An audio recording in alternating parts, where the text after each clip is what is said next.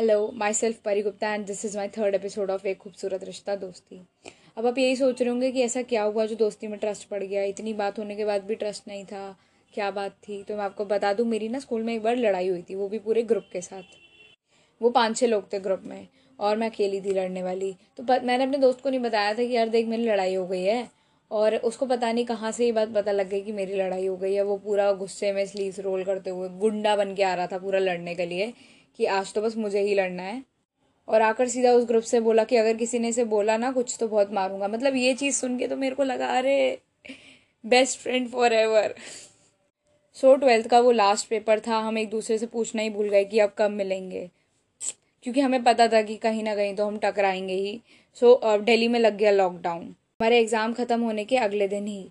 बात करनी थी दोस्तों से, पर कर ही नहीं पाए। घर से निकल ही नहीं पाए, क्योंकि लॉकडाउन लग गया था। मिलना था पर मिल ही नहीं पाए। फ़ोन कॉल पे वो बात नहीं होती थी, क्योंकि सब अपने अपने कामों में बिज़ी रहते थे। अब बस बोर्ड के एग्ज़ाम के बाद बोर्ड के रिज़ल्ट की बारी थी। रिज़ल्ट भी आ गया था। सबको पता था कि सब पास हो जाएँगे। मैं और मेरे दोस्त भी पास हो गए थे। ये बात उसने मुझे कॉल करके बताई कि मैं पास हो गया। फिर हम ज़्यादा बात करते, इससे पहले उसने मुझे बोल दिया, मैं बिज़ी हूँ मेरे से बाद में बात करता हूँ।